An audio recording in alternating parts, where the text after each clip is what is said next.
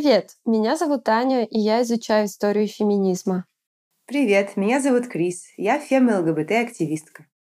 Наш подкаст возвращается с третьим новым сезоном, в котором мы обсудим много новых интересных тем и позовем очень классных гостей. В этом сезоне также нас теперь трое в команде, и с нами работает Алиса Кибин, наша звукорежиссерка, которая нам очень серьезно помогает с монтажом. А еще у нас по-прежнему есть Patreon, где вы можете поддержать нашу работу над подкастом. Как всегда, ссылку вы можете найти в описании выпуска. А мы сегодня хотим поблагодарить за поддержку наших двух патронесс Оксану Шест и Евгению. Спасибо вам большое, что вы нас поддерживаете. Мы планируем все наши первые пожертвования использовать для приобретения аппаратуры, которая поможет нам сделать наш подкаст еще лучше. Да, и также у нас по-прежнему есть Инстаграм, в котором вы можете следить за всеми новостями нашего подкаста. И также мы хотим сделать наш Инстаграм лучше и, может быть, даже завести однажды Телеграм. Так что ищем кого-то, кто хотела бы присоединиться к нашей команде. Но, правда, нужно уточнить, что работаем мы над этим проектом только на добровольных началах. Да, мы будем очень рады, если кто-то захочет присоединиться к нам и стать частью нашей команды. А сегодня тема нашего эпизода — фемпанк. Крис, ты вот до этого эпизода когда-нибудь слышала про фемпанк? Интересовалась этой темой? Конечно, я слышала, фемпанк, что он существует, но мне кажется, что для меня это всегда ассоциировалось только с Pussy Riot. Мне кажется, что это как бы первое, что приходит в голову. А ты? У меня приблизительно такая же ситуация, и я тоже слышала и слушала и читала про Pussy Riot, так как они на слуху у всех. Но было очень здорово вот в разговоре с нашими гостями открыть для себя вообще тот факт, что фемпанк — это такой огромный пласт культуры, феминистской культуры. И фемпанк — это тоже такой очень крутой способ феминистского активистского высказывания. Наверное, сейчас можно объявить наших гостей. Да, это Лёля Нордик, экофеминистка, активистка, художница и соорганизаторка акции «Не виновата», и Лена Кузнецова, вокалистка группы «Позоры» и тоже соорганизаторка акции «Не виновата». «Не виновата» — это акция, которая существует уже 3 года. В этом году, в этом марте, она будет проходить в 3-й раз. Это благотворительная акция в поддержку переживших домашнее насилие. Соорганизаторы, соорганизаторки этой акции есть в разных городах России, и эта акция проходит одновременно в разных городах России, но нужно сказать, что даже не только в России, но и за рубежом. В этом году акция пройдет онлайн. Она состоится с 6 по 8 марта. Мы оставим ссылку в описании на профиль этой акции, и, может быть, кто-то из наших слушательниц и слушателей захочет принять в ней участие в этом году и поддержать НКО, организации, которые помогают пережившим насилие. Давайте тогда начнем, наверное, со знакомства. Расскажите кратко о себе. Считаете ли вы себя феминистками? Если да, то относите ли к какому-то течению, например, если относите? Привет, меня зовут Лёля Нордик. Я экофеминистка, активистка, художница. Соответственно, могу сказать, что я себя считаю феминисткой и активисткой фем-движения. Вот. Меня зовут Лена Кузнецова. Я соорганизаторка акции «Не виновата» и вокалистка группы «Позоры».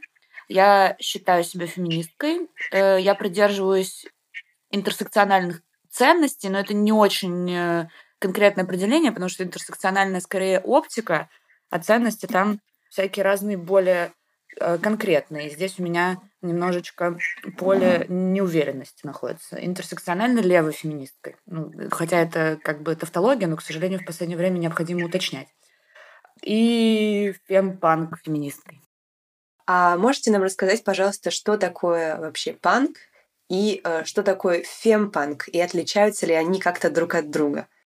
Я могу про субъективный опыт этого сказать, потому что я, не очень подкована в истории движения и, в том смысле, что не могу оперировать очень большими какими-то суперкатегориями и понятиями, но могу оперировать ценностно, и из разреза сейчас Могу сказать, что по ценностям панк и фемпанк не должны друг от друга отличаться.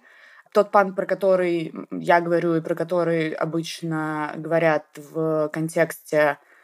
Ну, то есть, когда вы говорите панк или фемпанк, мы говорим не о том панке, где ребята в грязных штанах типа с ирокезами валяются на полу в блевотине. Ну, типа, не про этот, а про панк-хардкор и вот эту вот всю движуху. И она изначально выросла из антифашистских и феминистских ценностей.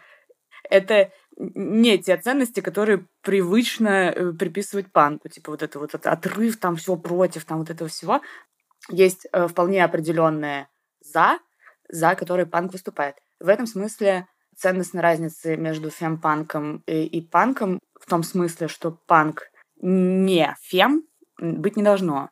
Уточнение фем это дается не для того, чтобы выделить особые ценностные установки, а для того, чтобы выделить особую как бы активистскую его направленность. То есть он больше сосредоточен на проблемах женщин, то есть меньше сосредоточен на антифашистских всяких движениях, хотя, естественно, тоже, но больше про женщин, для женщин и вокруг женщин. То есть фемпанк — это женские группы, где девкам дают голос и где девок платформят. Как-то так. Спасибо, Лена. Я вот хотела бы сейчас задать вопрос Лёле, потому что я нашла на Ютьюбе лекцию Лёли про историю фемпанка, и как раз ты там, Лёля, рассказываешь про то, что фемпанк, он как бы заразился в среде панка в ответ на сексизм определенный в среде этой культуры. То есть ты там рассказываешь, например, что вообще девушек, женщин называли там вешалками для одежды, потому что они обычно стояли там сзади где-то у стены и держали куртки парней, в то время как они там тусовались. И получается, что внутри этого сообщества как бы образовался вообще запрос на то, чтобы какое-то другое движение организовать. Да, но я там говорю именно про направление Riot Grrrl. Такое есть направление в фемпанке. Временем расцвета его принято считать период, по-моему, с 1089 примерно по 97 год. Вот. И я как раз в плане темы фемпанка я скорее больше как теоретикесса, потому что у меня есть опыт музыкальный как исполнительницы, но в отличие от Лены я, например, в фемпанк-группах никогда не играла, я играла в других группах. У меня было всегда желание собрать фемпанк-группу, но так до этого как-то и не дошло, я не нашла каких-то единомышленниц. Но я много продвигала эту тему как диджейка и как, собственно, активистка, выступая с какими-то докладами на тему Riot Grrrl, делая вечеринки, на которых игралась музыка, созданная женщинами в панке, в хардкоре, делала рок-вечеринки с упором на вот именно феминистскую такую эстетику. И действительно, если говорить про движение Riot Grrrl, то оно стало таким ответом на токсично-маскулинную панк-хардкор-культуру. Движение Riot Grrrl зародилось в Вашингтоне, в городе Олимпия. Вашингтон — это был такой центр, один из ярких центров хардкор-движухи. И, собственно, некоторое количество девушек, музыканток, феминисток решили, что как-то им хочется продвигать свои ценности через музыку и противостоять вот этой токсичной маскулинной культуре, такой брутальной, какой-то агрессивной, в которой действительно к девушкам, ну, как мы можем узнать из каких-то свидетельств того времени, относились очень предвзято. И до сих пор это есть на самом деле, я думаю, Лена со мной согласится, в такой рок-культуре, панк-культуре. Сейчас это, правда, становится меньше, но, тем не менее, всегда это было. Довольно такой открытый сексизм по отношению к девушкам. Есть стереотип о том, что девушки не могут слушать такую музыку, такую, это в кавычках, тяжелую, панк, хардкор, рок и так далее. И уж тем более не могут ее играть. И эти стереотипы очень тесно переплетены с мизогинией, что якобы девушки, если и слушают такую музыку, то, наверное, они это делают, чтобы понравиться каким-то там мальчикам, и чтобы их там как-то захомутать. В общем, есть еще куча мемов всяких токсичных на эту тему, что да, там из серии девушки в футболке какой-то рок-группы наверняка не знают ни одной, да, там песни этой рок-группы, ни одного альбома. Ну, в общем, прямо это такая очень распространенная история дискриминации и мизогинии по отношению к женщинам вот в этой культуре. Так вот, музыкантки движения Riot Grrrl решили дать такой отпор и, собственно, заявить на весь мир, что мы девушки, мы панк-рокини, панк-рокессы, панкухи, мы играем эту музыку, мы любим эту музыку, и мы хотим в этой музыке, помимо того, что мы ее играем, помимо того, что мы ее слушаем, мы хотим еще в ней декларировать определенную критику вот этого движения, сексизма в нем. И, собственно, Riot Grrrl много внимания уделяли в своих текстах проблеме насилия и партнерского, домашнего насилия, сексуального насилия. Это вот стало таким ярким примером, как именно фем-активизм объединился с музыкальным панк-движением. То есть идея — это как бы перевернуть вот эту ситуацию, где женщин притесняли типа такие брутальные, крутые мужики, якобы крутые. Идея в том, чтобы использовать тот же стиль музыкальный, но при этом использовать его для разговора именно о женских проблемах. Но мне кажется, что тут идея даже скорее просто занять место, заслуженно абсолютно свое в этой культуре, в этом движении. Переломить ситуацию, когда девушек воспринимают исключительно вот то, что, да, я в лекции говорила, цитата про то, что девушек в шутку назвали вешалками. Я не помню точно как-то на английском, какой аналог, но из серии, что девушка на рок-концерте, на панк-концерте, это такая вот девочка-припевочка, которая стоит где-то вдалеке от сцены и держит куртку своего парня, который в этот момент там в слэме, в моше развлекается. И то есть задача была занять свое место и показать, что вообще-то мы субъектные личности, у нас есть своя агентность. И вообще-то, кстати говоря, мы можем быть не в отношениях с парнями, потому что было еще такое направление, как квир-кор, которое, в свою очередь, развивалось как такой ответ гетеронормативному такому вот восприятию панка и рока, опять же, такому кулинному, не знаю, цисгендерному.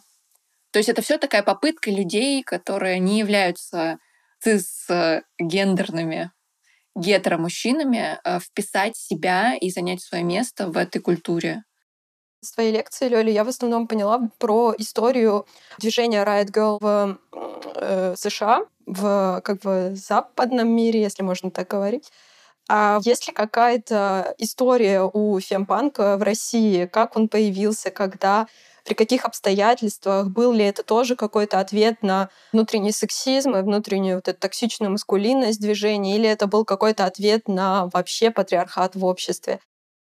Ну, я могу ответить на тот вопрос, как появился фемпанк в Томске в 2014 году, когда я в нем появилась. Ну, то есть опять со своей субъектной штуки, потому что мы тогда выступали абсолютно в отрыве от какой-то российской или томской истории. Ну, понимаете, да, что внутри локальных сцен связь между поколениями очень нарушена, потому что очень мало медиумов, то есть очень мало людей, которые... то есть нет постоянно каких-то женщин, которые бы постоянно присутствовали в сцене, как какие-то старшие наставницы, и рассказывали бы, а вот помните, типа, в 90-е в Москве была там какая-нибудь такая-то группа, которая пела там, вот там воевала там за право на аборт, на женское тело, на всякую такую хрень. Этого всего у нас как бы не было. То есть мы знали о том, что существует группа Бикини Килл, и типа, ну и все. И больше женщин мы никаких не видели и не знали.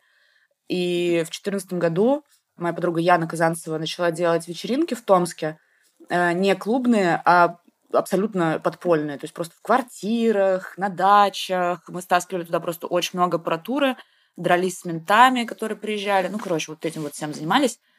И после одного из таких концертов на даче, где опять играли офигенные девчонки в разных группах, но играли просто какими-то пацанами, типа, ну, никакой агентности не испытывали, просто играли на инструментах, что им скажут, ту музыку, которую хотят играть эти пацаны.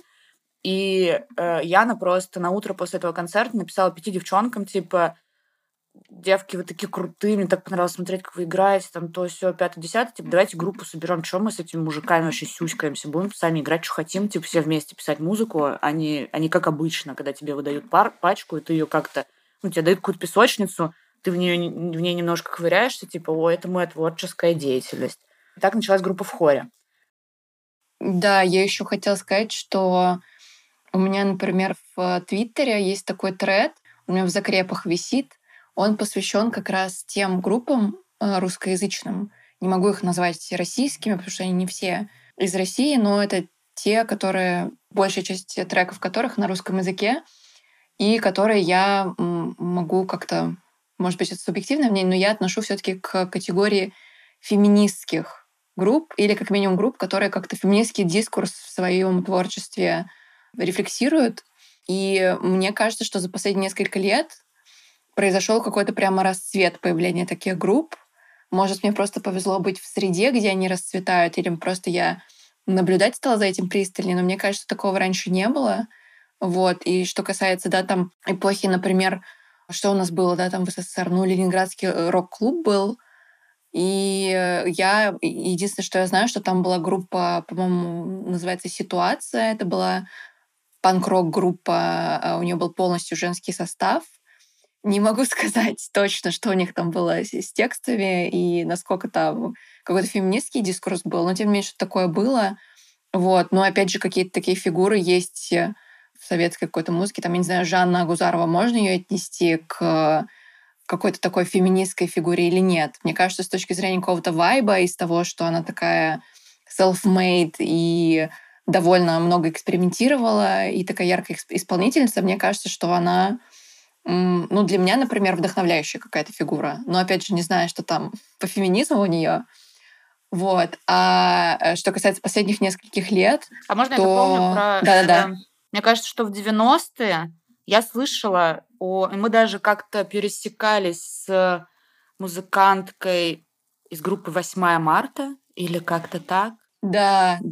Короче, как будто бы в 90-е в Москве, в Питере что-то происходило, но я, честно, вообще ничего про это не знаю. Типа, я посмотрела после того, как мы с ними пересеклись, и она меня очень впечатлила, типа, очень крутая женщина. Я посмотрела пару видосов и куда-то положила себе в коробочку в голове и забыла абсолютно, извините. У меня очень плохо с историей во всех этих...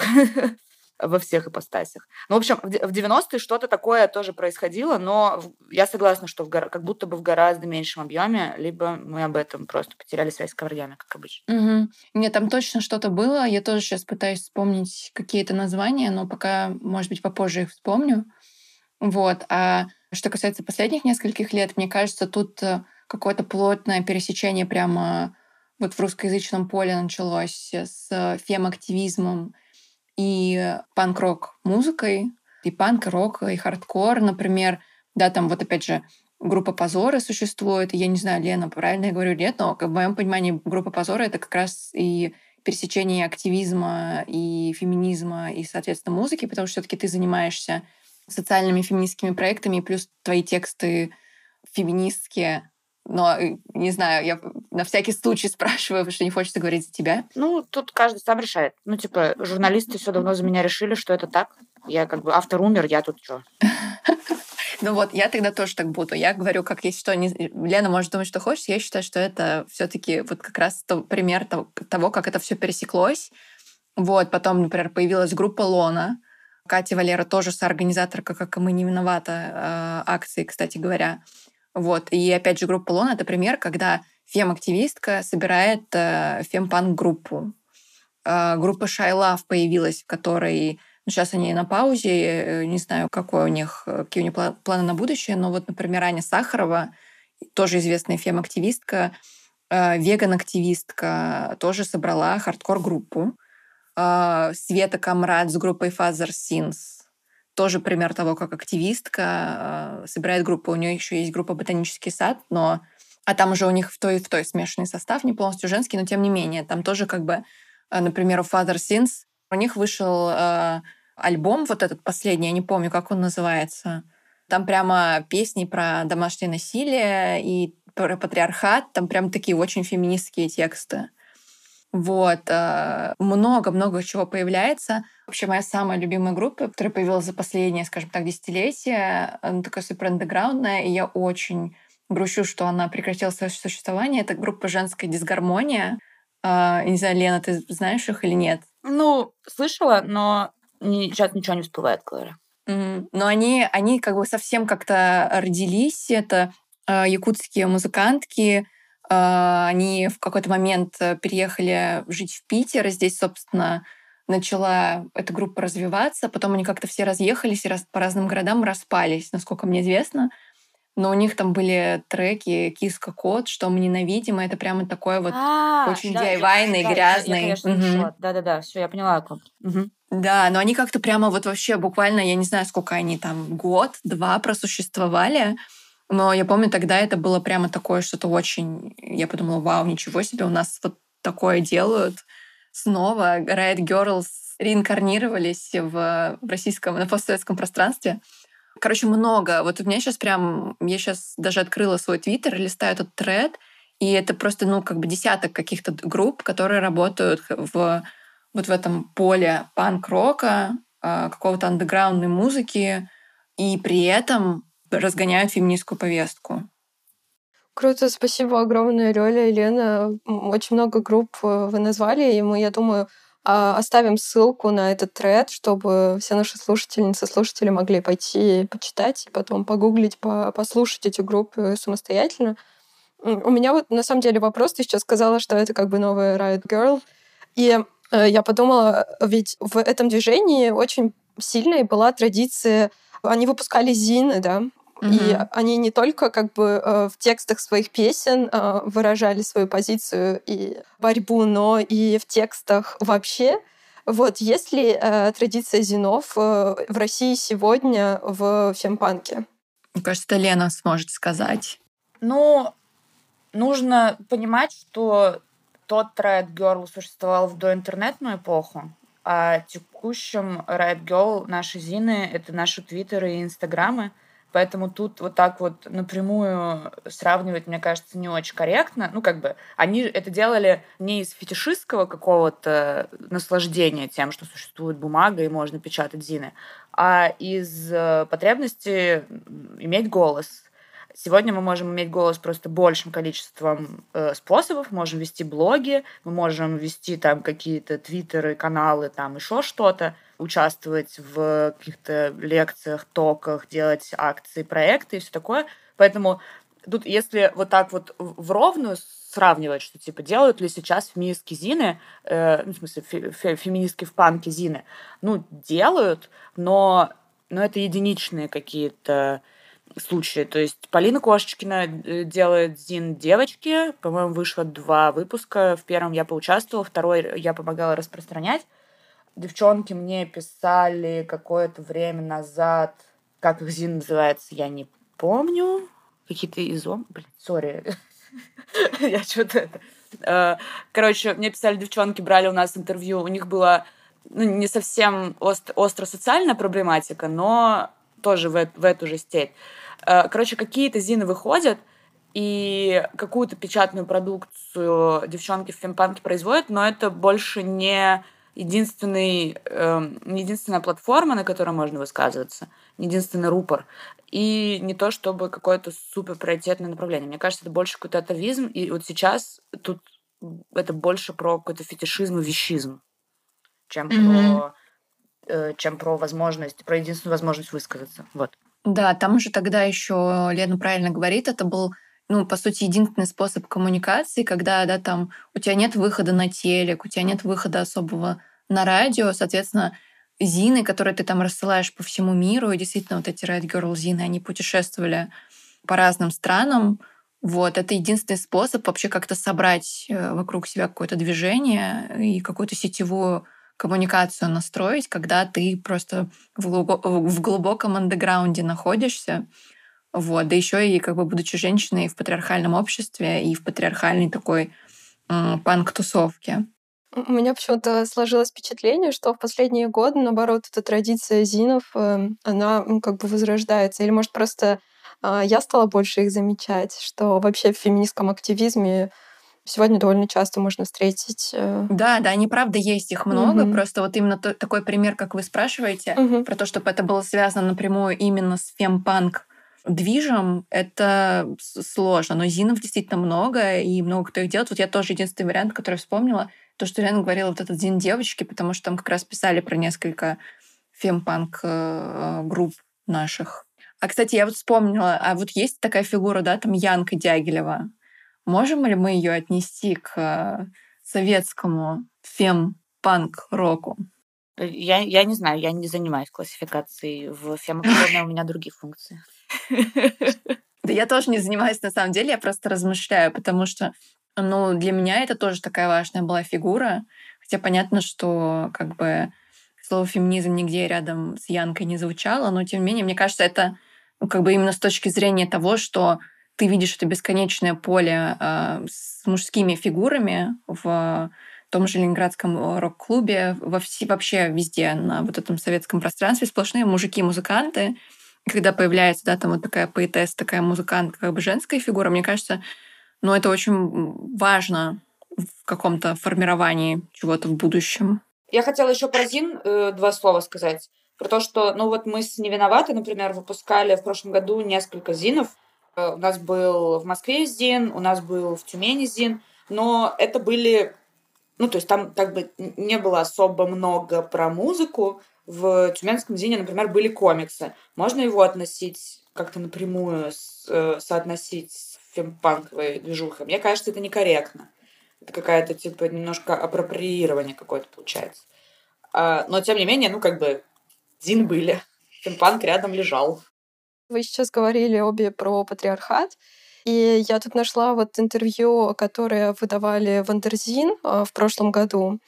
И несколько цитат себе выписал таких интересных. Вот соорганизатор феста в Брянске Вася Огонёк так описывает панк-тусовку в России. Я цитирую. «В тусовке есть сексисты, возможно, потому что панк-музыка жесткая, агрессивная. Туда часто приходят чуваки, которые любят такие маскулинные штуки. Я думаю, люди вряд ли сознательно выбирают сексизм. Просто у них в голове насрано, и надо им все объяснять». И я хотела еще процитировать Лену тоже в этом же интервью. «Когда несколько девчонок играет в группе, они одни против всех. Например, вас приглашают играть на фестиваль. Сначала другие группы, пацаны чекаются. С ними звукарь вежливо разговаривает, а потом вы выходите и начинается. Ты вообще комбарь включила? Ты вообще знаешь, как он включается? Мы этого наелись, особенно от ребят, которых Лёля называет «господа уважаемые панки». Они есть в каждом городе. Это такая элита, чуваки, которые подняли сцену в 2005 году, когда тебя еще даже близко не было. Вот они очень часто говорят «фу, бабы». Вот. И у меня как-то сложилось такое прям грустное впечатление про панк-среду. Правда ли это все до сих пор так? Ну, я могу сказать про панк-среду, что сейчас, вот конкретно сейчас, я нахожусь в пузыре, который мне удалось создать, в котором, если кто-то что-то нечаянно сказал сексистское или расистское, ему станет стыдно, если ты ему, ну, как бы, он либо сам заметит, либо ты ему можешь сказать, типа, блядь, чел, это не очень хорошо. И он такой, типа, блин, сори, я что-то вообще, типа, на эмоциях, там, что-то, ну, короче, начнет извиняться.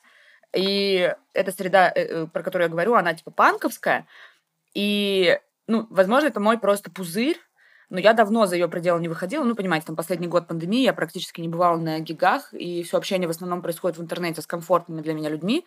И сейчас для меня панк — это все вот эти вот комфортные мои зайчики и кошечки. Такое ощущение просто из... Возможно, я еще раз делаю оговорку, что, возможно, это из-за этого пузыря. Складывается ощущение, что немножко меняются вещи, по крайней мере, на каком-то рядовом уровне. То есть понятно, что мы не можем говорить о системных штуках, типа на больших музыкальных конференциях никто не собирается ни про каких баб говорить, но хотя бы этих самых каких-то баб, в том числе толкающих какую-то повестку, стали иногда звать куда-то, чтобы они там могли свою хрень какую-нибудь вякнуть. Или, по крайней мере, я могу написать в какое-то СМИ, сказать, типа, чуваки, вот у нас такая-то движуха, про «Не виноваты», например. И они скажут, да, круто, давайте, потому что мы это поддержим. Немножечко какой-то перелом по сравнению с несколькими годами ранее произошел. И этот перелом заключается в том, что раньше, когда ты говоришь про домашнее насилие или про что-то такое, пытаешься толкать какую-то социальную повестку, ну, тебя бы просто отправили, типа, блядь, опять баба с бабской хуйней, типа, все, сидите там сами разбирайтесь с домашним насилием, что еще придумали. Сейчас, как бы, мы эту повестку вытолкнули чуть ближе к поверхности. Она все еще, как бы, не на поверхности, но, тем не менее, какие-то более крупные рыбы могут на нее реагировать. И это приятно. Ну и за этим следует то, что стало больше девчонок, про которых вот Лёля сейчас рассказывала, из треда и отовсюду, больше девчонок, которые приобрели свою субъектность и которые ходят на концерты не потому, что с пацаном пришли, а потому что они, типа, сделали этот концерт, или они там играют, или они просто захотели прийти, потому что они, типа, потому что девчонки могут ходить сами на концерты без мужиков. И из-за того, что ваша видимость просто женская стала больше, из-за того, что девчонки месятся, там, ну, то есть, типа, слэмятся и все такое, на концертах позоров, например, пацаны часто боятся зайти, ну, то есть, наоборот, сейчас ситуация на концертах позоров, что пацаны стоят где-то вдалеке, потому что они не могут меситься с бабами, ну, типа, по каким-то своим, типа, не знаю, каким-то там причинам, и девки жестко месятся, просто пиздец. Все, ну, типа, all by themselves. И эта ситуация как будто преуменьшила количество вот этой мизогинной какой-то штуки, потому что, ну, типа, если ты на одну девчонку из 100 человек залупаешься, то ты как бы такой, я с моими пацанами.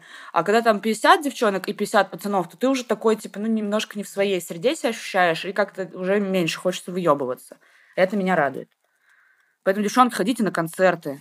Ой, точнее, не ходите, сейчас ковид, блядь, извините.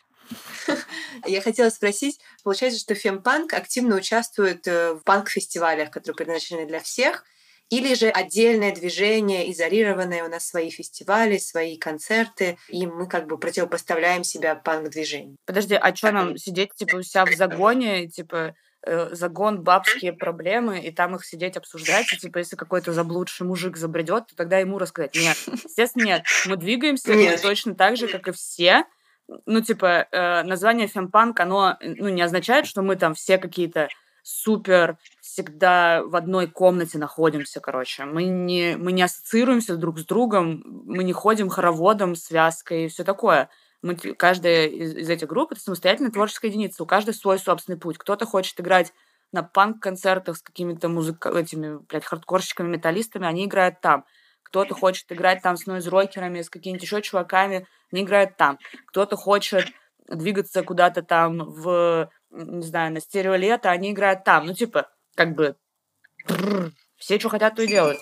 Я еще хотела добавить, что я вот наблюдаю такую историю, что вот в этой среде музыкальной сейчас как будто стало менее прилично открыто говорить о том, что ты, например, считаешь, что рок-музыка или панк-музыка или true, настоящая, в кавычках, хардкор-музыка — это не для девушек. Это не значит, что меньше людей стали так считать, хотя, возможно, меньше людей стали так считать. Но, скорее так, дофига людей все еще так считают, но многие из них не так давно стали считать, что говорить об этом открыто стрёмно. То есть они продолжают так считать, но уже хотя бы высказываться не могут, потому что уже понимают, что дискурс поменялся, и за это можно как бы и свою репутацию подмочить. Вот. Но я скорее вижу в этом положительный эффект, потому что, мне кажется, это такой процесс изменения общества. Вот. И если выбирать между, да, там, мужиком, который открыто везде унижает девушек в рок-музыке или вообще девушек, не знаю, девушек-диджея, кого угодно, и транслируют предрассудки о том, что они ничего не умеют, они все плохие профессионалки и так далее. И выбирать между таким мужиком и мужиком, который все это так считает, но хотя бы помалкивает, я считаю, что второй вариант лучше. Вот, потому что он хотя бы не укрепляет вот это вот в публичном поле вот эти стереотипы. Но при этом все больше становится союзников, мужчин, которые открыто поддерживают женщин в разных индустриях креативных, и в том числе, да, там в панке, в рок-музыке, и которые именно становятся союзниками, то есть профеминистами, то есть как тот же Вася Огонёк, как бы человек, который не просто, да, там, не обижает женщин и не говорит им ничего плохого, а он как бы активный союзник, и он профеминист, он поддерживает, делает какую-то работу, нацеленную на поддержку женщин, вот, и не только женщин, других уязвимых социальных групп в музыкальной индустрии. Вот, но все равно такие примеры — это прям единичные. Очень мало пока таких прям трушных союзников, но все равно их становится чуть-чуть побольше с каждым днем. Круто, это хорошо, здорово, что эти смыслы как бы в меньшей степени воспроизводятся сегодня. Это уже классно, что эти люди как бы помалкивают и воспроизводятся другие смыслы. Это тоже. Потому что боятся, что cancel culture их заканцелит. А вообще в фемпанк-группах всегда ли они все состоят только из женщин? Или бывает так, что все смешано, например, и там есть и женщины, и, может быть, даже мужчины? Или это принципиально фемпанк-группа, полностью состоящая только из женщин? Скажу про группу «Позоры». Нас сразу просто... Я ни слова не успела сказать. Нас сразу все записали в фемпанк. В группе «Позоры» никогда не было женского состава. Вообще в жизни даже близко никаких других женщин не было возле группы «Позоры». Типа там была я, и всегда со мной работали мужики. Абсолютно цисгендерные, гетеронормативные, просто мужики-музыканты. Но я стараюсь работать все-таки с союзниками или, по крайней мере, с людьми, которые молчат о своей какой-нибудь хренотени, что-то там. Ну, то есть, которые меня не полисят по части текстов и вот этого всего, которых устраивает абсолютно посыл и которые разделяют эти ценности. На своем примере я могу сказать, что это вот так. Но тут еще как бы есть оговорка, что группа «Позоры» медийно и везде все равно строится очень сильно вокруг моего вот этого личного бренда, в кавычках его возьмем, очень больших. Ну, то есть группа «Позоры» — это как бы Лена Кузнецова и какие-то пацаны. Не то чтобы я к этому много приложила усилий или чего-то такого, просто это то, как это все работает из-за того, как я себя там преподношу и все остальное. То есть у нас не диктатура в группе, если что, для кого-то там очень сильно озабочено. У нас абсолютно типа все творческие решения, там все вместе принимается, но вовне это выглядит как Лена Кузнецова и какие-то пацаны. Поэтому тут как бы в других фемпан-группах, если там появляется мужчина, динамика может стать совершенно иной. Ну, понимаете, что меня больше всего волнует ситуация, когда в фемпан-группе, например, женщина уходит из группы по своей воле или не по своей воле, и ее заменяют мужчиной, вот эта ситуация для меня lame. То есть, если бы в «Позорах» изначально были женщины, я бы всех выгнала и взяла мужиков, я бы себя перестала уважать. Вот так скажем. Вот для меня где-то здесь граница пролегает. Что, типа, если уж вы собрались вот так делать, то давайте будем так делать. Вот. А мне еще кажется, что очень важно понимать... А можно сейчас я закончу еще? У нас была ситуация с группой в хоре, когда мы сначала позвали пацана помогать нам, а потом просто его выгнали и остались с девчонками, потому что такие, блядь, нахуй нам пацаны, что мы тут устроили? Ну вот как бы, вот. Еще одна иллюстрация просто тому, что я говорила. Мне кажется, важно помнить, что есть нюансы, что не любая группа с полностью женским составом будет феминистской, как и не любая женщина феминистка, не любая женщина феминистка, активистка, ну и вот все вот эти градации. То есть вполне себе может быть панк-группа с полностью женским составом, но их тексты, их посылы, их идеология будут вообще не феминистскими. То же самое может быть смешанный состав и может быть суперфеминистский посыл, феминистские тексты. Вот, мне кажется, в этом смысле важно как бы содержание музыки и важны взгляды участников группы. Да, то есть это может быть девушка, да, там и несколько союзников вместе с ней, и вполне себе феминистская группа, почему бы и нет. Но опять же, как бы есть еще не бинарные персоны, не только же у нас мужчины и женщины, поэтому, может быть, могут быть люди разных гендеров в феминистской панк-группе и вообще в любой феминистской музыкальной группе. Мне кажется, это просто в первую очередь вопрос взглядов, вот, и содержание текстов. Угу, да, да, конечно, да, спасибо за уточнение. Угу. Давайте, наверное, тогда сейчас поговорим про акцию «Не виновата». Скоро состоится «Не виновата» фест в марте. Он пройдет в этом году онлайн. Я думаю, мы оставим тоже ссылку на все ваши соцсети и, может быть, даже успеем выложить этот эпизод прямо перед фестом, чтобы рассказать и про «Не виновата» акцию перед событием непосредственно. Можете рассказать немного, в чем концепция этой акции, как строятся вообще организации и как можно, например, принять участие в «Не виновата» фесте для фемпанк-группы? И, например, если я не участвую ни в какой группе, как можно вообще просто прийти потусоваться? Давай, Лёля, ебашь. Я начну, и Лена подхватит тогда. Что вообще такое акция «Не виновата»? Наверное, расскажу для тех, кто, может быть, вообще впервые слышит о ней. Акция «Не виновата» — это международная благотворительная DIY-акция в поддержку переживших домашнее насилие. Обычно акция проходит в формате одновременных музыкальных концертов, которые проходят в разных городах и даже странах. В этом году мы будем 3-й год подряд делать акцию.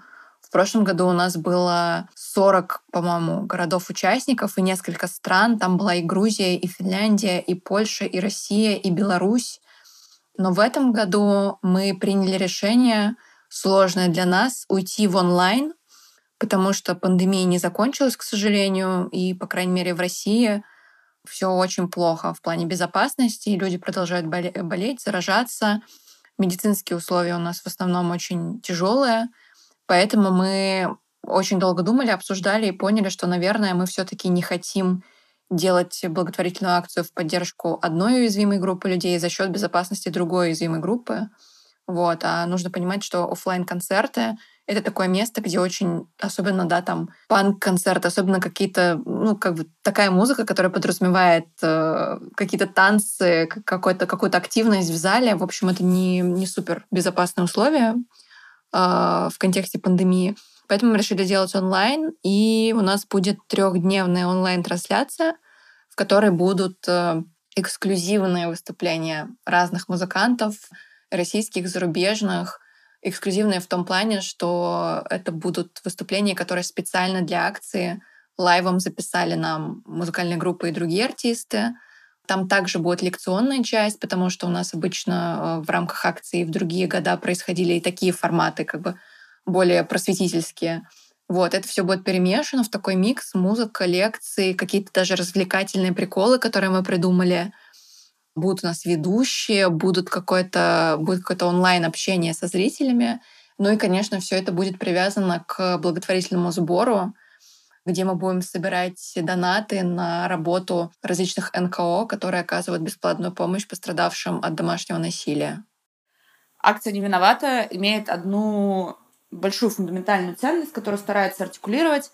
Мы совершенно низовая инициатива, у нас нет никаких больших покровителей, у нас нет финансирования, вообще ничего такого. Ну, то есть мы просто собрались вдвоем с Васей и абсолютно по DIY просто соорганизовались со своими друзьями, и потом это все выросло в что-то большое и продолжает расти. И те принципы, по которым мы стараемся организовывать акцию, это принципы горизонтальности, и это наша большая ценность. То есть у нас нет руководителей акции, нет идеологов, нет директоров или еще чего-то.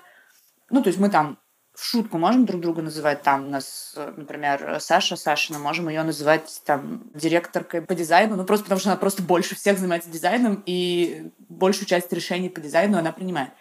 Но хотелось бы... Вот эта горизонтальность — это как бы очень большая и очень острая тема, и в том числе внутри большой команды. У нас это устроено так, что, по крайней мере, было в 2020 году, потому что сейчас я не понимаю, как у нас все устроено, потому что онлайн-акция экспериментальная по формату, вообще ничего не понятно.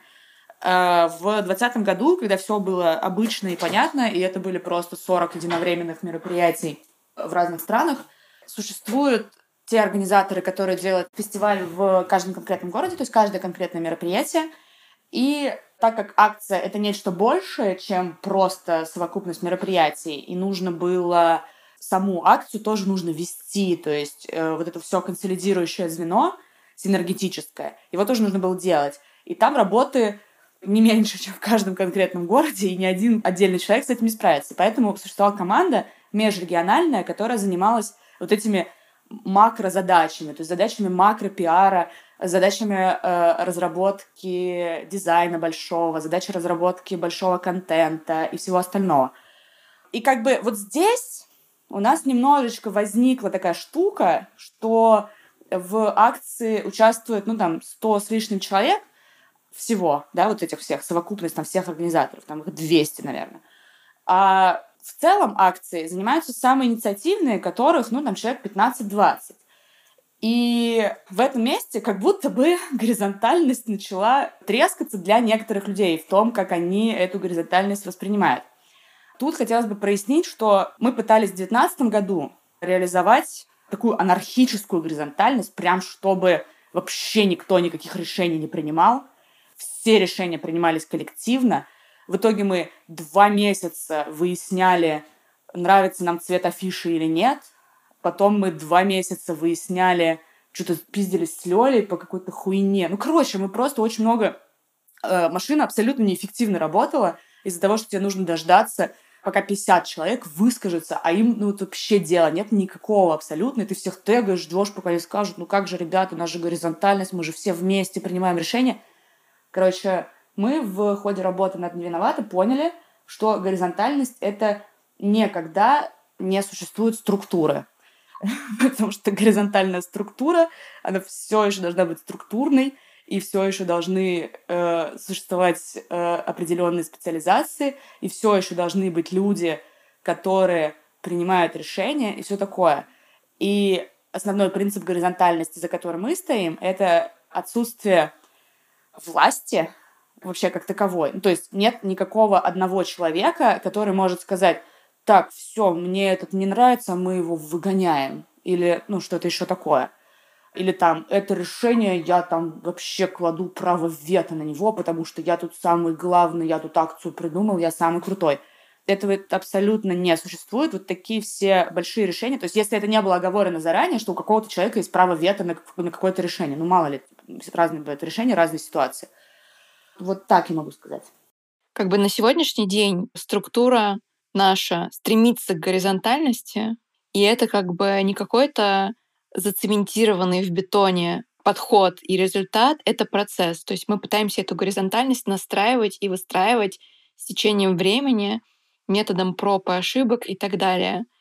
И вот мы вчера с Леной тоже разговаривали в Клабхаусе, и Лена рассказала, что ну, и мы постоянно обсуждаем, что очень трудно выстраивать горизонтальные системы, горизонтальные организации в максимально вертикальном мире. То есть мы живем в мире, где все выстроено вертикально, то есть все существует в формате иерархии, что есть главное, есть менее главное, есть директора, есть боссы, есть президенты и так далее. Соответственно, очень трудно внедрять и даже для самих себя как бы ломать эту систему у себя в голове и действовать иначе. Но опять же, как бы, как сказала Лена, структура должна быть все равно. То, что мы стоим на принципах горизонтальности, не значит, что у нас происходит какой-то хаос и нет никакой системы, по которой мы работаем. И вот да, первый год, когда мы поняли, что из 100 человек только да, там около 20 активно готовы вовремя принимать решения, отвечать на сообщения, мы решили, что мы как бы сформируем две такие основные группы. Это межрегиональная команда, это те люди, которые готовы больше работать, больше включаться, чаще быть на связи, и то есть оперативно принимать какие-то решения, работать, выполнять какие-то функции. И есть общий чат, где есть все, общая команда, где вообще находятся все организаторы. То есть как бы у любого орга «Не виновата» есть выбор. Либо ты организатор только в своем городе, ты занимаешься только своим городом, и макрозадачи как бы не решаешь, соответственно, тебе меньше нагрузка. Вот. То есть твоя задача — это делать в своем городе, связываться с общей командой и регулировать всякие штуки.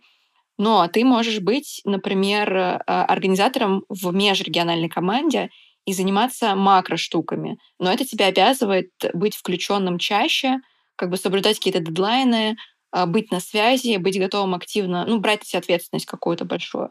Но, кстати, также ты можешь быть и тем, и тем. Например, я тот человек, который и ту функцию выполняет. Я вместе с Катей, Валерой и Сашиной занимаюсь организацией. Все такие, там вроде нет особо тех, кто эксклюзивно занимался. Ну да, но я имею в виду, есть, например, люди из городов, которые не занимаются, например, межрегиональными задачами. Да, конечно. Да, то есть типа я делаю события в Петербурге, при этом я выполняю как межрегиональный орг какие-то макрозадачи. Вот. Но здесь горизонтальный принцип работает так, что любой человек, который как бы только локальные задачи выполняет, в любой момент может вступить в эту межрегиональную группу, которая постоянно на связи и решает какие-то макрозадачи. Плюс мы вкидываем в общий чат какие-то принятые решения, то есть это не остается каким-то совсем непрозрачным. То есть, например, да, там межрегиональная группа собралась на совещание, все-таки решила, что нам, наверное, нужно делать онлайн. Мы в общий чат, где все вообще есть организаторы, вкинули эту идею, задали обсуждение, чтобы это как-то решалось все, ну, как бы совместно, чтобы кто-то мог выразить возражения, свои аргументы какие-то адресовать. То есть вот так это как-то происходит на данный момент. Ну и хочу сказать последнее, что очень важно, что горизонтальность и ее организация это требует вообще отдельный ресурс. Именно на ее работу нужен отдельный ресурс. Чтобы вот выстраивать эти системы, нужно тратить отдельные силы, чтобы как бы понимать, работает это или нет, чтобы это все организовывать, чтобы соблюдать все эти принципы, на это прям нужны силы, и не всегда их хватает, потому что все-таки во многом проблема еще в том, что мы это все делаем на голом энтузиазме, в промежутках между основной работой или работами, между жизнью и какими-то бытовыми штуками. Иногда мы прям находимся в ситуации какого-то адского перегруза, поэтому я думаю, конечно, если бы мы, это была наша основная работа, у нас бы было какое-то финансирование, и мы за наш бы труд еще получали какое-то финансовое вознаграждение, все эти процессы по развитию горизонтальности, они бы гораздо быстрее развивались, чем сейчас. Вот. Я хочу еще дополнить в эту же стезю, но немного другую вещь, про то, что еще один принцип горизонтальности, который мощно отличается от вертикали, это то, что в вертикали, почему вообще вертикаль так хорошо работает, и она везде существует, это потому что в вертикали люди сведены к функциям, и один человек выполняет какой-то круг очерченных задач, он не делает он делает все, у него не должно быть эмоций, он не может быть усталым, то есть у него есть, это очень строго формализованная система, в которой люди — это просто блочки, между которыми переходят задачи. И горизонталь ты не можешь устроить по такому же принципу, потому что там возникают такие базовые, всякие устои, как безопасность, коммуникации.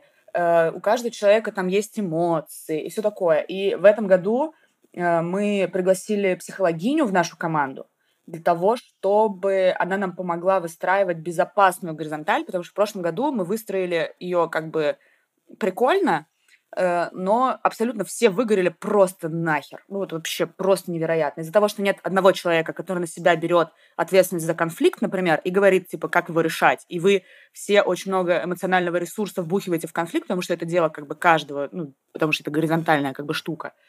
Мы взяли психологиню, чтобы она нам помогла простроить именно конкретные возобновляемые процессы. Понимаете, да, что принятие решений, выхода из конфликта, выработать какие-то паттерны. То есть у каждой системы все равно есть какое-то узкое горлышко, куда вбухивается очень много ресурсов, и они просто уходят, абсолютно неэффективно.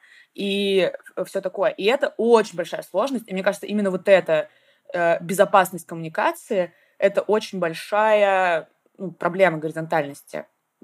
Проблема того, чтобы делать горизонтальность, ты очень быстро выгораешь и хочешь обратно на работу, в ту коммуникацию, где ты можешь на кого-нибудь нарать или на тебя наорут, и это, и все, ничего не происходит. Плюс еще такая штука, что горизонтальность – это очень маргинализованный способ организации любой инициативы, и из-за его маргинализации к нему очень много недоверия и очень много требований. То есть у тебя у самого возникает требование очень вообще невероятно огромное, что ты сразу должен абсолютно все идеально сделать, чтобы все были довольны и все такое. И эта эмоциональная ответственность за другого человека, это все очень, очень большое capacity выгорания содержит в себе. Я можно еще добавлю быстренько на эту тему? Мы ставим в приоритет вообще, в принципе, бережность по отношению друг к другу и какой-то sustainable, как это по-русски, устойчивый, экологичный, подход к нашим ресурсам. И мне кажется, что мы большие молодцы, что в этом году мы проговорили, что год 2020 был тяжелый.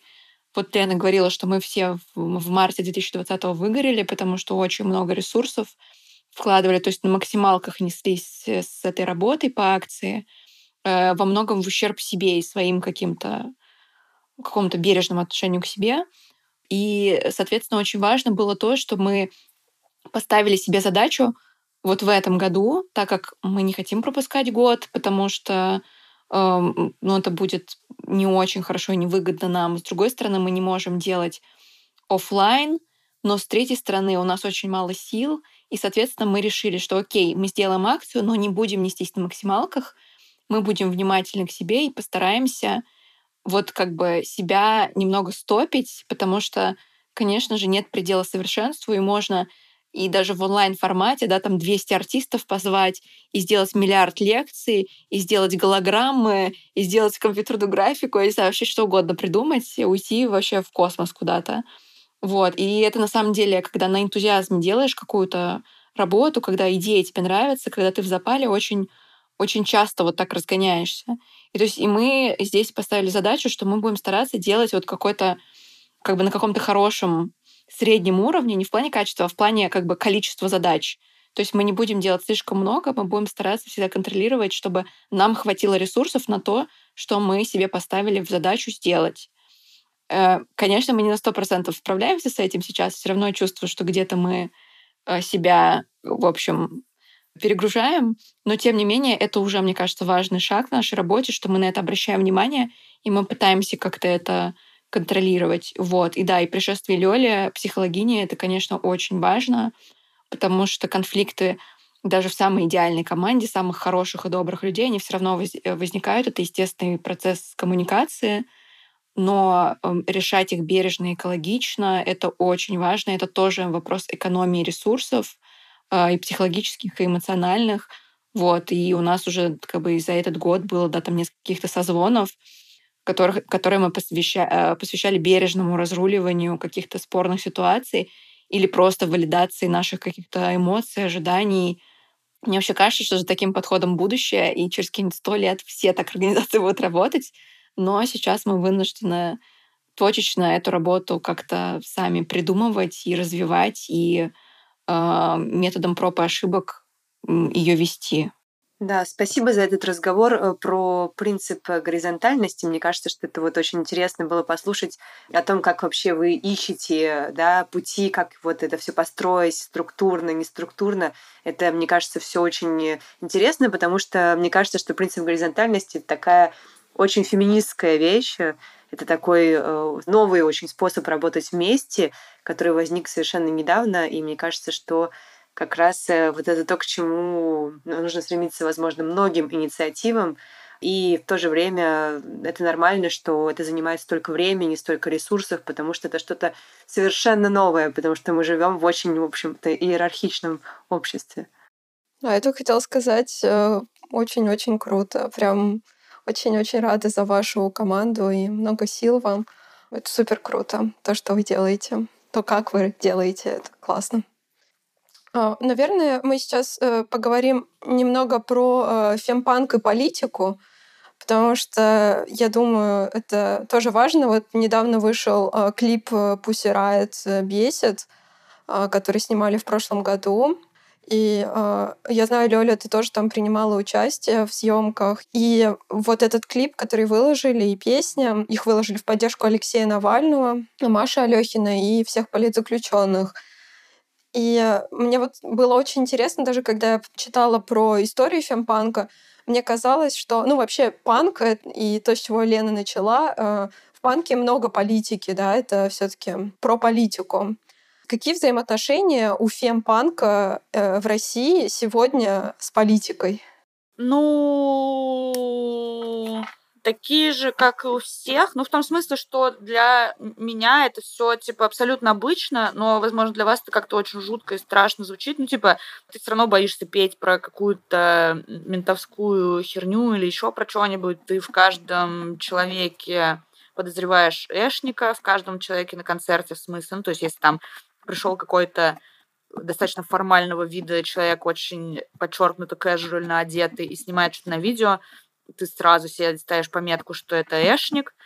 И на концерте в Главклубе, я просто недавно пересматривала, в 2019 году я перед песней «Пуссер» спросила у зала, есть ли в зале менты, потому что я увидела 4 человека, которые мне абсолютно на 100%... Ну, типа, я увидела 4 40-летних мужиков, которые одеты, я не знаю, там, типа, в какие-то черные футболки, абсолютно без опознавательных знаков, какие-то просто базовые джинсы, ну, короче... И они выглядели абсолютно как эшники. У меня никаких других не было с ними ассоциаций. Я старалась им вообще на глаза не попадаться. И со сцены я их увидела, что они трутся возле сцены. Потом, блядь, типа, ну пиздец, сейчас меня нахуй закроют. Я же пьянющая была просто в кашу. И я такая, типа, говорю, в зале есть представители органов власти? Все такие, нет. Я говорю, блин, ребят, ну я же видела, ну давайте вы скажете просто по-тихому, мы вам футболки подарим. Потом ко мне подошли эти пацаны, видимо, они поняли, что это про них, и такие, блин, Лен, ты чё, мы вообще тебя обожаем, так круто. Ну, и оказалось, что это просто реально обычные какие-то мужики, которые пошли тусоваться на концерт. И почти на каждом концерте есть такие мужики, которых я принимаю за эшников, а они оказываются просто какими-то застарелыми фанатами. Это очень странная ситуация. Надеюсь, что это на самом деле не эшники. Но так как к нам еще никто не приходил, у нас не было никаких проблем, то, видимо, нет. Вот.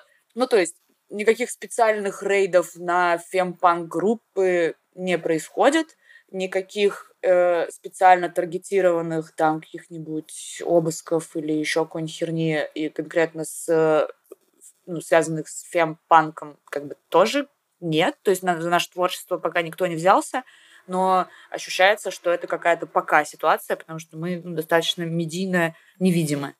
Вот.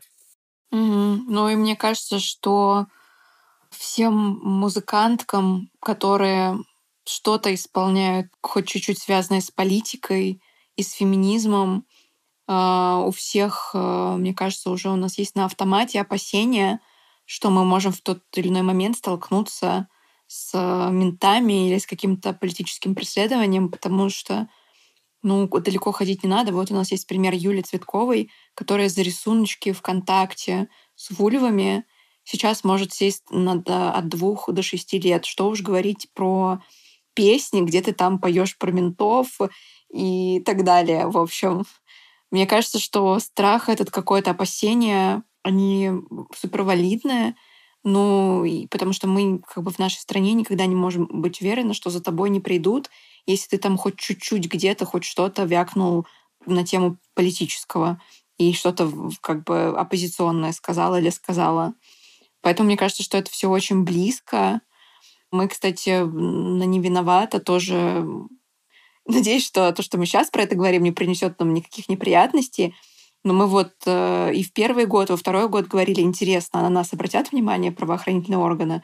Мы же здесь как бы про феминизм, мы же здесь как бы критикуем ситуацию с домашним насилием в России и так далее.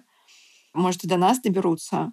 Но пока вроде до нас никто не добрался, хотя мы довольно громко провели вот эти 2 года, но как бы кто знает, совершенно непонятно. Мне кажется, в России жить — это как на пороховой бочке сидеть, особенно если ты хоть чуть-чуть какой-то социальной повестки касаешься.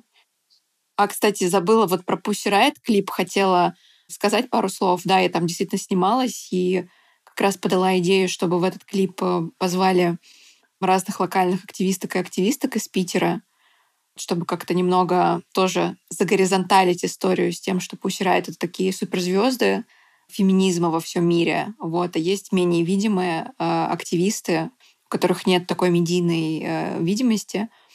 Так вот, я очень хорошо поняла, год назад были съемки в феврале, насколько вообще вся серьезно до сих пор обстоят дела с преследованием Pussy Riot. То есть, по сути, они же не могут выступать в России вообще. То есть у них просто нет такой физической возможности. Окей, они отсидели 2 года в тюрьме, вышли, но теперь любое их появление в России выслеживается ментами и эшниками. И любая попытка не то что концерт сыграть, а клип снять или даже фотосессию провести заканчивается задержаниями. То есть как бы власти показывают всем своим видом, что как бы Pussy Riot не могут выступать в России и ничего делать в России не могут. А если будут пытаться что-то делать, то всех заберут как бы в ментовку. И меня это, конечно, так немного тоже, как сказать, открыло мне глаза на ситуацию, потому что я даже не задумывалась о том, насколько это, насколько их пасут. А их реально пасут. Там и Надю, и остальных участниц. Вот. Мне кажется, нужно сказать после вот событий этого января, то, что вообще происходит, обыски, которые прошли, да, у Дарьи Пахончич и у тебя, Лёля, тоже, да, было... Угу. У тебя не были обыски, по-моему. Но у меня они были просто у моих родителей по месту прописки, потому что пока что менты не знают мой настоящий адрес, слава богу. Угу. Да, то есть вообще феминистский активизм становится очень опасным, не только фемпанк. Мы хотели в конце попросить вас порекомендовать что-то почитать, что-то посмотреть, чтобы узнать больше про фемпанк. Чтобы узнать больше про фемпанк, я рекомендую прочитать книжку «Гендерный мозг», где написано, что мужики и девки не отличаются по части восприятия музыки, воспроизведения музыки, игры, прослушивания. ничем абсолютно. Это для господ уважаемых панков, которые, если что-то там думают, но молчат, про которых Лёля рассказывала. Угу. Я бы еще добавила, есть несколько документальных фильмов на Ютьюбе. Например, есть такой фильм «The Her Story of Riot Grrrl», то есть «Her Story», как ее история. Это такой небольшой документальный фильм, рассказывающий как раз вот про всю эту движуху, которая была в Вашингтоне в начале 90-х. Потом есть еще какой-то фильм про Кейтлин Ханну из «Бикини Килл». По-моему, «Панк-сингер» он называется, «Панк-певица». Его бит-фильм «Фестивал» еще, по-моему, пару лет назад показывали в России. В общем, можно найти. А еще, кстати, я видела недавно в Твиттере, что буквально вот в этом году выйдет фильм документальный про такую суперизвестную британскую Riot Grrrl группу X-Ray Specs и про ее вокалистку Поли Стайрин. Это такая тоже культовая фигура в фемпанке. Я буквально случайно наткнулась еще полгода назад на какой-то краудфандинг, где то ли уже собрали, то ли еще собирали на этот документальный фильм. И вот он выходит в 2021 году. Я хотела написать бит-фильм фестивалу, скинуть им ссылку, чтобы они его привезли в Россию, потому что он где-то там на фестивалях будет показываться. А мне кажется, они как раз могут такое привезти. Вот. Круто, здорово. Тогда мы, может быть, оставим ссылку, там, не знаю, на трейлер посмотрим. Угу. И обязательно оставим ссылку на «Не виновата фест». Он в этом году пройдет. Можете уточнить, в какие даты, чтобы... 6-7-8, да. С 15:00 до 22:30 или что-то типа того. По Москве? Да, по Москве. Супер, отлично. И даже мы, находясь не в Москве и не в России, можем тоже поучаствовать. Да, конечно.